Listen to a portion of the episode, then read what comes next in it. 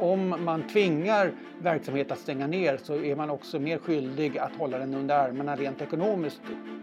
Det magiska pengaträdet som faktiskt redan växer här i form av, av eh, centralbankerna.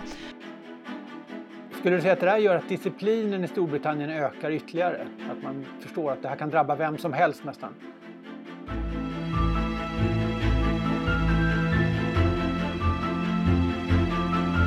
Detta är Molén och Marsall. Jag heter Katrin Marsall.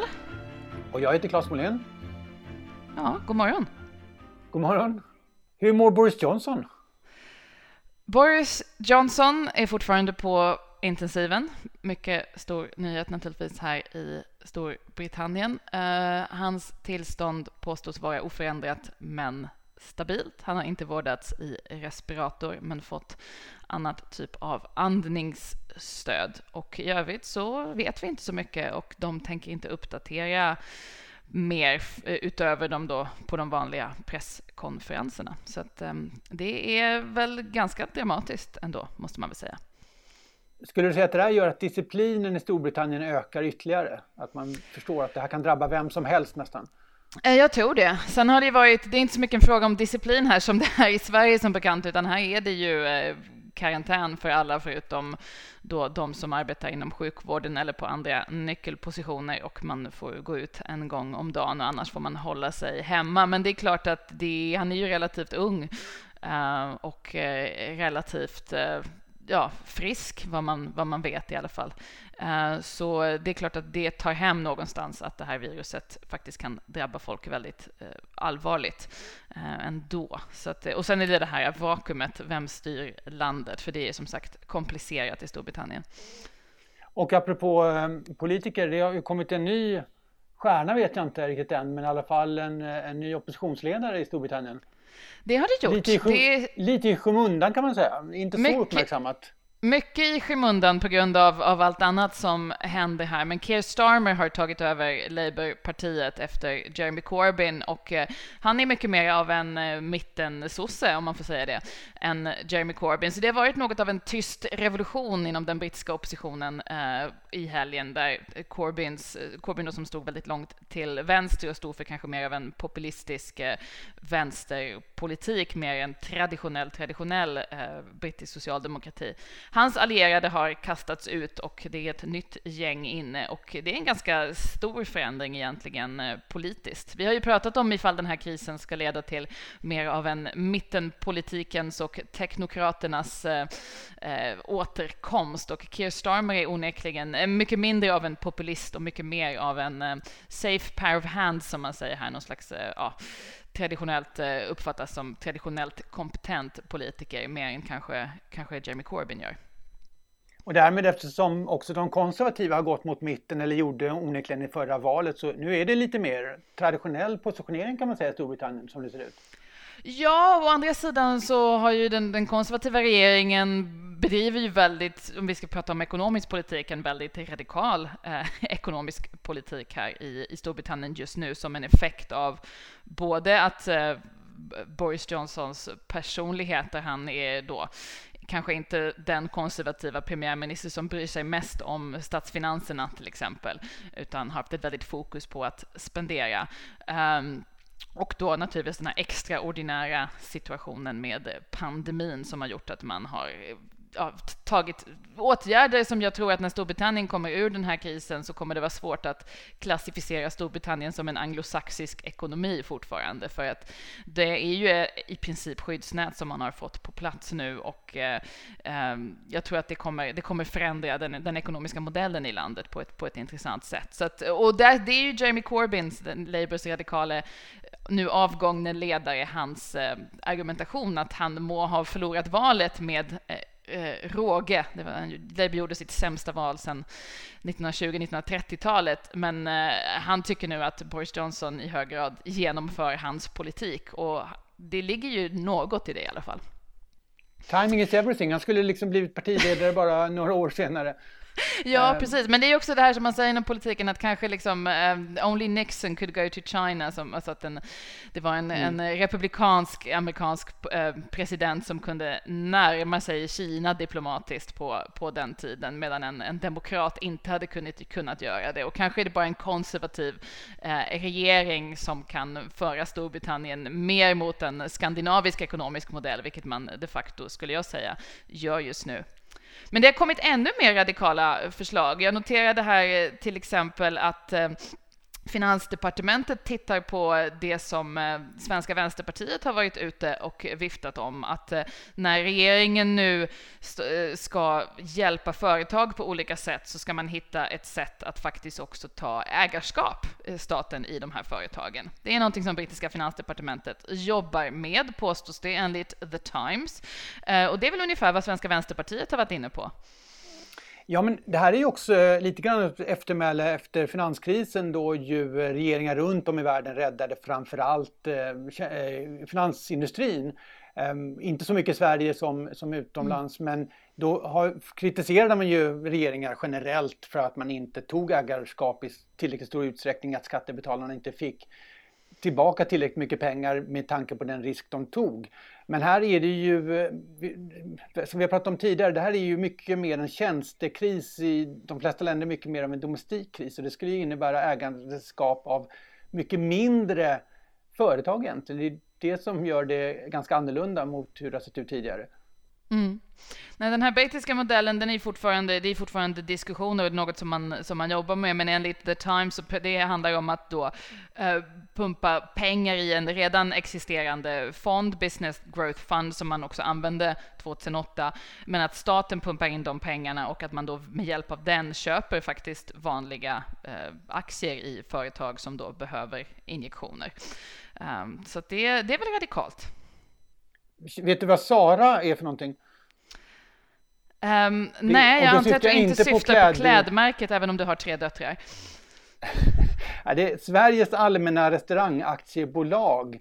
Det var faktiskt under framförallt första halvan av 1900-talet så bedrev staten eh, hotell och restaurangverksamhet. Så att eh, ah, ja. den där förkortningen kanske ska dammas av på Finansdepartementet. Ja, man tar över, tar över eh, restauranger. Jag har för mig att i Storbritannien så fanns det statliga pubbar under, under första världskriget av, av, av olika skäl. Så att, eh, det, det, är väl, det är väl möjligt. Jag tror väl att det känns väl samtidigt lite paradoxalt att den här typen av förslag kan drivas av en brittisk konservativ regering men blir väldigt kontroversiella i Sverige när Vänsterpartiet föreslår dem. Är Sverige eh, Europas mest eh, liberala ekonomi? Ja, men det, det, det, är en av de frågorna som eh, många ställer sig nu. Vi väljer vår egen väg när det gäller strategin för att förhindra smittspridning och än så länge i alla fall så har finanspolitiken inte gått lika långt som i många andra länder. Så det är lite mer återhållsamt här generellt kan man säga. Mm, mm. Men skulle det också kunna vara att Sverige inte behöver gå så långt som till exempel USA eller Storbritannien behöver göra där man inte, alltså i Storbritannien har man ju inte den, den, typen av skyddsnät som, som Sverige har och därför har man i, i svar på den här krisen och arbetslösheten i dess spår skapat dem väldigt snabbt, medan i Sverige finns det redan och därmed blir det en mindre radikal diskussion gällande ekonomin i Sverige. Ja, men det, delvis är det definitivt så. Det är ju extra tydligt i, i USA där man ju i princip lever ur hand i mun i mycket större omfattning bland många hushåll. Men det kanske finns någon moralisk logik också i att om man tvingar verksamhet att stänga ner så är man också mer skyldig att hålla den under armarna rent ekonomiskt under den perioden. Och I Sverige har vi inte gått lika långt när det gäller nedstängningar. Restauranger är fortfarande öppna även om de lider naturligtvis. Så att det finns ju en skillnad där, även i det avseendet. Mm. Ja, och det var ju ganska snabbt eh, stora krav här i Storbritannien så fort det här, man förstod allvaret i den här pandemin, från faktiskt nattklubbar i London till staten, stäng oss officiellt. Uh, för det trodde de hjälpte med på alla sätt, både med försäkringen och med precis det här uh, moraliska som du, som du säger, att om, om man blir officiellt igen bommad av staten så, så har man rätt till hjälp från staten. Så att Sverige, Sverige fortsätter gå sin egen väg. Fler radikala, radikala åtgärder. Eh, vi har ju pratat tidigare i den här eh, podden om det som kallas för modern monetary theory, som är en, en trendig Eh, och eh, radikal ekonomisk idé som har flytit runt ett tag, men som verkligen har blivit stor de senaste veckorna på grund av pandemin och de ekonomiska konsekvenserna. Nu såg jag att Financial Times, denna anrika brittiska institution, eh, förespråkade mer eller mindre modern, modern, modern monetary theory i en ledare. Såg du det, Claes? Jag såg det och det är ju eh, väldigt intressant. Vi har ju sett att den här debatten har flyttat upp åtskilliga snäpp i samband med coronakrisen och liksom kommit in i finrummen definitivt som ju det här är ett tecken på. Och vi har Sen förklarat det... för vad det är, men bara två meningar i korthet. Vad är modern ja, monetary eh, theory?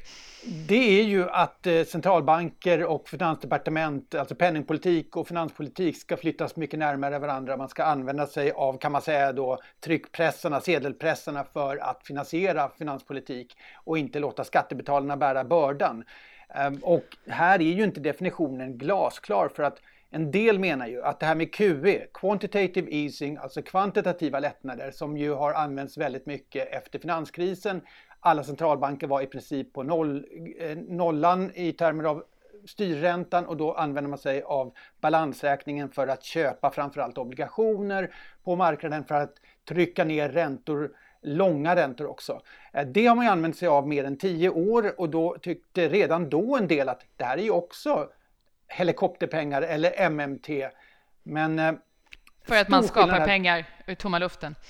Man skapar pengar ur tomma luften. Här är, här är flera skillnader tycker jag. Eh, och en är ju att man, centralbanker har ju hela tiden hävdat det här kommer så småningom att försvinna från vår balansräkning och då hamnar det återigen på marknaden och måste ah, finansieras på sedvanligt sätt drabba i slutändan skattebetalarna antingen via ökade skatter eller via minskade utgifter från staten. Men mm. MMT kan man säga, om, om, det här, om det ska fungera riktigt effektivt då ska ju inte skattebetalare oroa sig för att det drabbar dem i slutändan. Mm. Det tycker jag är en viktig skillnad. Nej, nej alltså Financial Times argumenterar för att det här är någonting som nu verkligen måste diskuteras på grund av att de här åtgärderna eh, för att minska de ekonomiska och mänskliga effekterna av den här viruskrisen kommer att bli så jättedyra och jättestora att det är det här man bör titta på, säger de. Och de lyfter fram precis det som, som du säger, att de menar att det kanske är ingen större skillnad mellan kvantitativa lättnader och det här då, trycka pengar. Att man helt enkelt inte behöver fundera kring hur ska vi via att ta in skatt finansiera det här, utan, utan vi använder oss av, av, går den här vägen istället. Det magiska pengaträdet som faktiskt redan växer här i form av, av eh, centralbankerna. Men eh, och sen så, men det, det andra argumentationen som brukar lyftas fram och som inte Financial Times lyfter fram är att man har ju sagt att de kvantitativa lättnaderna som gjordes efter finanskrisen 2008 var ju någonting som, som gynnade bankerna och gynnade de medborgare som ägde bostäder, som, eh, ja, som helt enkelt hade det bättre. Det gynnade de rika. Och varför gör man då inte samma sak, fast då på ett annat sätt som då skulle kunna gynna bredare lager i, i befolkningen och att det finns en, fanns en orätt, orättvisa i det här, att man var beredd att använda det magiska pengaträt för att, för att hjälpa, hjälpa banker och folk som har det ganska väl ställt. Varför inte också använda det mycket bredare? Det argumenterar inte Financial Times, men det brukar höras i den här diskussionen. Absolut, och här kan man ju hävda då att det är ju eh, Alltså pandemin kan, kan man inte egentligen eh, anklaga någon för sådär och därför så kan man tycka moraliskt då att det är ännu mer lätt att argumentera för den här typen av radikala politik. Men den, det är fortfarande så att man får säga att riskerna som, är, som det medför är ju antagligen ganska stora, framförallt om man skulle hamna i ett läge där det skapas inflation och, och så vidare. Så att det, det, det är fortfarande en tröskel som man passerar tycker jag om man skulle använda sig av det här, men helt klart har sannolikheten ökat. Mm, precis, precis. Och hur, eh, om man får inflation, vad, vad gör man i ett sådant läge? Då måste du börja strama åt ekonomin, du måste börja höja skatter, vilket i, i ett läge när matpriserna går upp varje dag på grund av inflationen kanske inte är det mest populära för en politiker att göra. till exempel. Nej, och det är därför man har centralbanker som är oberoende i de flesta länder. För att man, det är svårt för politiker, framförallt om det närmar sig val, att, eh, ta, att genomföra politik som stramar åt. Ja, men anledningen till att vi har de här väldigt radikala policydiskussionerna kring ekonomi internationellt är ju förstås att situationen är väldigt allvarlig. Nu har EUs finansminister suttit i videokonferensmöte här nästan hela natten. Det har ännu inte kommit ut något resultat från det mötet när vi spelar in. Det blir en presskonferens här klockan 10. Men situationen är ju väldigt allvarlig ekonomiskt och Claes, vi pratar ju om det här varje vecka, men eh, vad vet vi sen sist? Ja, vi vet lite mer, men det är egentligen en bekräftelse på det man kunde frukta, nämligen att vi har det snabbaste fallet i ekonomisk aktivitet kanske någonsin egentligen. Vi ser det i den statistik som fångar framförallt skeendet under andra halvan av mars och då får vi titta på veckostatistik för arbetslöshet eller antalet som söker arbetslöshetsunderstöd i USA till exempel som är på helt eh, obegripligt höga nivåer. Man kan nämna där bara att eh, för två veckor sedan, eh, den data som vi fick förra veckan, så var det över 6 miljoner amerikaner som sökte eh, arbetslöshetsstöd och rekorden före coronakrisen om man ska prata om rekord i sådana här tider, det var från 80-talet, då var det ungefär 800 000. Så att det är ju en hastighet här med vilken nedgången sker som, som slår allt annat tidigare. Och sen är det också så att länder är i lite olika faser här. Så I Kina har man redan börjat se data som stabiliseras eller förbättras och de hade ju sin största kris egentligen, det skedde ju i februari. I Italien så har ju stora delar av mars varit nedstängt medan vi får vänta tills vi ser aprilstatistik för till exempel Sverige eller USA för att fånga hela den här nedgången egentligen. Men sen är det en del som säger visst, men det är skillnad på arbetslöshet och arbetslöshet. Vad menar de då? Ja, men vi ska komma ihåg här att just den här, det här snabba förloppet när man i princip har stängt av, man har liksom släckt ljuset i ekonomin kan man säga. Då, om, om man samtidigt ser till att i alla fall bulken av företag överlever, när man väl tänder ljuset sen, då kommer ju många av dem som blev arbetslösa eller permitterade som ju en del blir, det vill säga tillfälligt arbetslösa, de kommer ju gå tillbaka till sina jobb. Så ganska stor del förhoppningsvis av den uppgången vi ser just nu, den kan reverseras i arbetslöshet. Så det är skillnad på den här typen av uppgång i arbetslöshet som delvis är i alla fall tanken att den ska vara kortsiktig. Man tar bort, eh, i vissa länder åtminstone, tar man ju bort eh, lönebetalningsansvaret från företagen in, och flyttar in det i staten och sen går det tillbaka till företagen när de startar upp verksamheten igen. Så att förhoppningsvis så, så, så, får man ner arbetslösheten. Den stora frågan är till vilken nivå? Kommer den vara liksom lika låg som tidigare eller kommer, kommer man ha förstört en del av ekonomin, av företagen och därmed har man en högre arbetslöshet även på andra sidan om den mest akuta fasen av den här krisen. Men leder inte det resonemanget just till att man bör oroa sig för USA som ju inte har den här system till exempel för att eh, där staten går in och tar löneansvar? Absolut, och det är därför också vi ser radikala åtgärder, radikala stimulansprogram från USA. Ehm, man har ju ett, det första paketet som vi redan har diskuterat på 2000 miljarder dollar. Vi fick ju, ska vi säga det Katrin också, att vi vi irrade ju bort oss i, i nollorna förra programmet. Vi fick en uppmärksam lyssnare som påpekade det här. Ja, precis. Eh, vi, eller jag, eller båda av oss, vi pratade om, om triljoner. Det var liksom en direktöversättning av trillions som var på engelska då, som var felaktig. Utan trillions på engelska är biljoner på svenska. Och då talar vi om hur många nollor, Claes? Då är det ju tusen miljarder är ju en biljon. Så att vi ber om ursäkt för det och tackar för eh, våra uppmärksamma läsare som, eh, läsare, lyssnare som vanligt.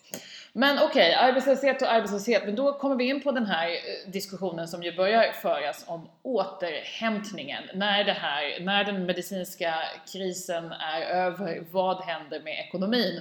Och då diskuteras ju de olika formerna som den här återhämtningen kan ta. Jag tänkte, ska, ska vi gå igenom dem?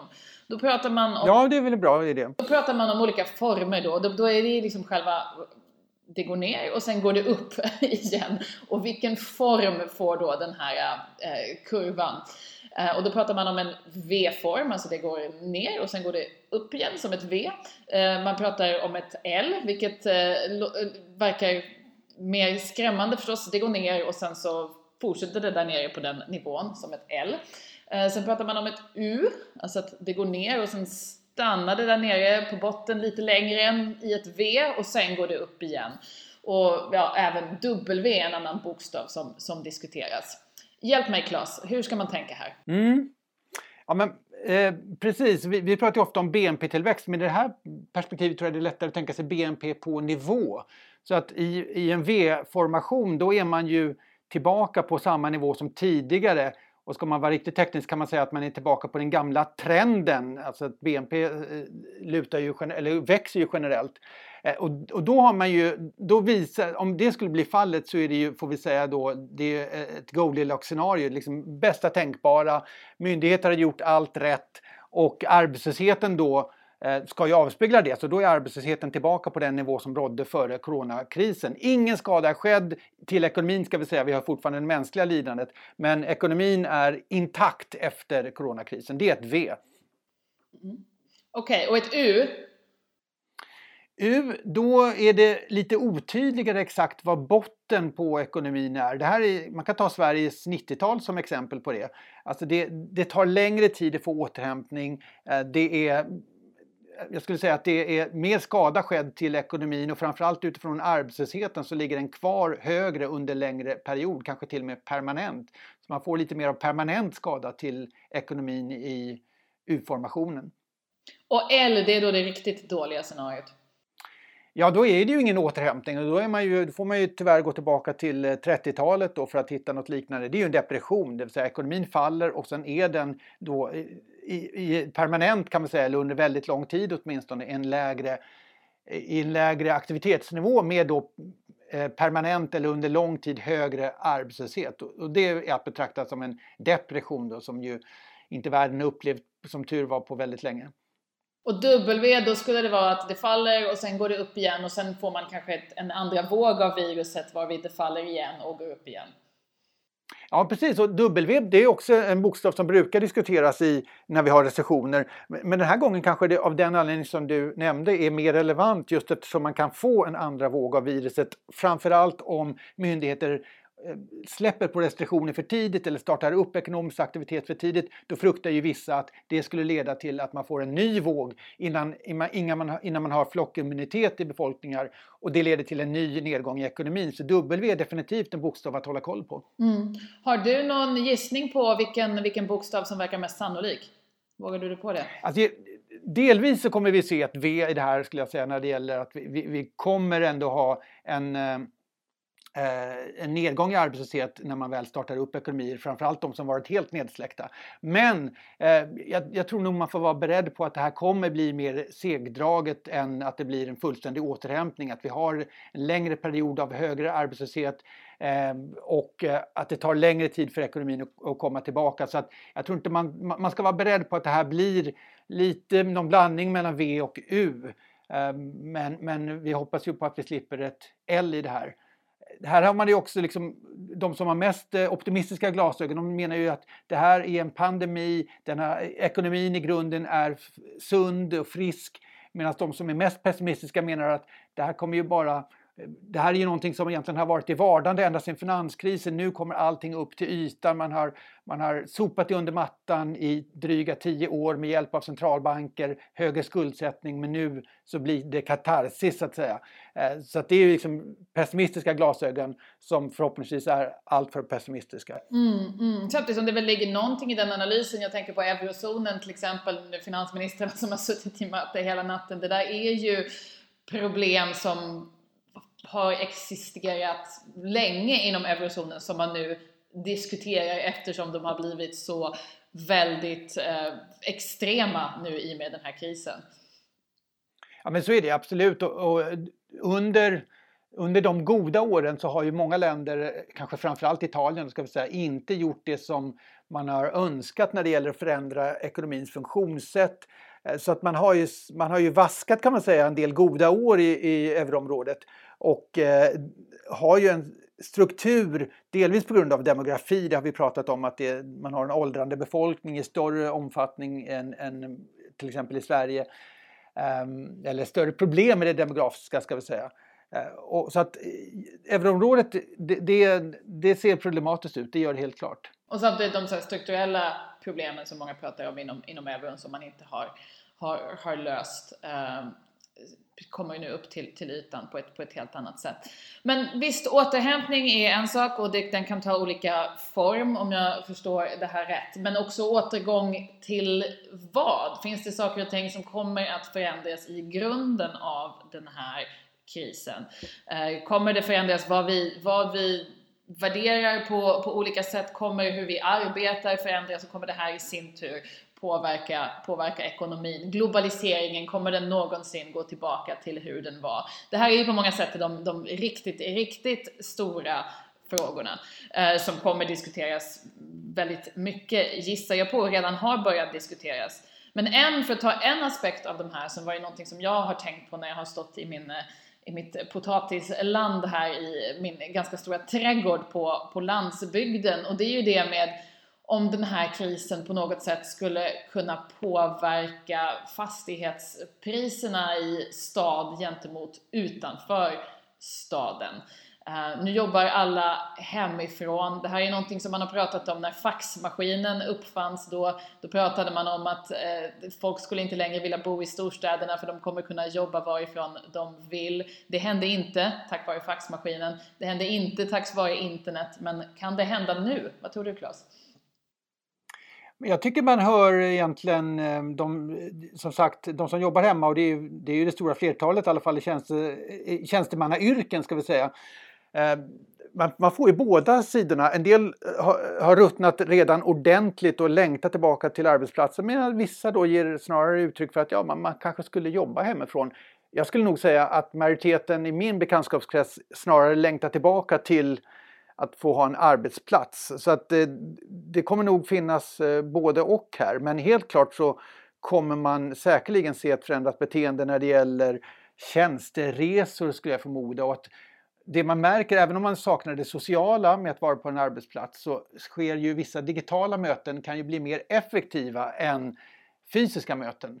Så att jag tror helt klart att eh, delar av strukturen på det här kommer att eh, förändras ganska mycket. Ja, nu kommer jag säga någonting som inte kommer göra mig populär bland våra lyssnare i Stockholm i alla fall. Och det är väl att, att Stockholm är inte en storstad på det sätt som till exempel London eller New York eller Paris är i bemärkelsen att det är klart att det finns bilköer och trängsel och att det där att pendla kan ta väldigt lång tid i Stockholm också. Men det är liksom, alltså kostnaden för att pendla inom situationstecken eh, är ju inte så hög som den till exempel är i, i många av liksom, världens väldigt stora storstäder där folk liksom tillbringar timmar på att ta sig in till ett kontor och sen timmar på att ta sig ut och det är, det är trångt och kaotiskt på ett sätt som det inte, inte är i, i, i Stockholm. Och, att där, och fastighetspriserna, att bo centralt i London eller bo centralt på, på Manhattan, det, de är, de är ex, extrema på ett, på ett sätt som vi inte helt ser i, ser i Sverige än. Och att det kanske kommer att förändra den värderingen i de här jättestora globala städerna mer än vad det kanske kommer göra det i Sverige.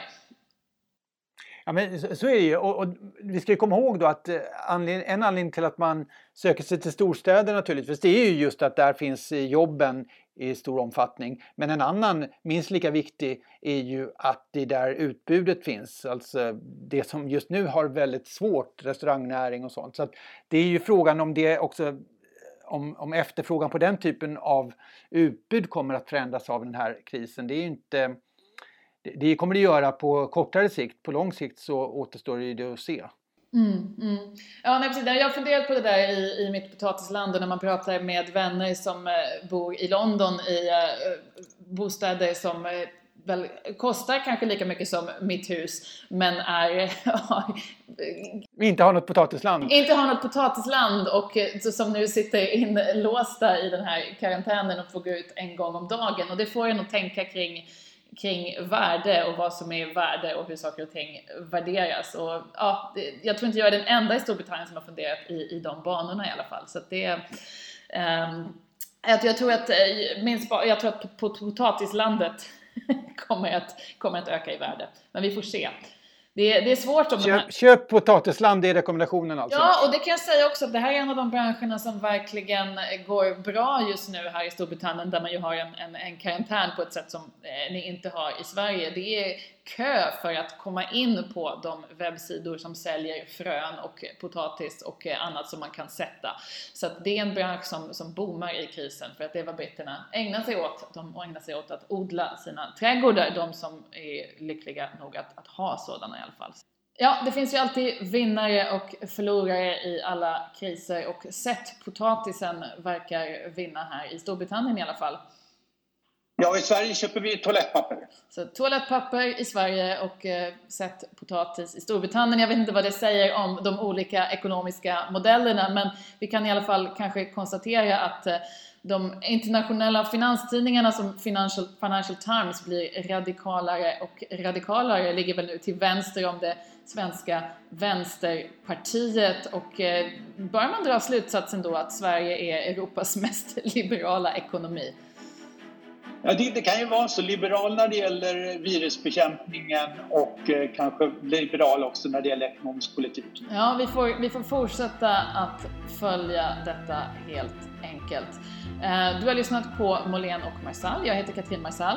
Och jag heter Claes Molén.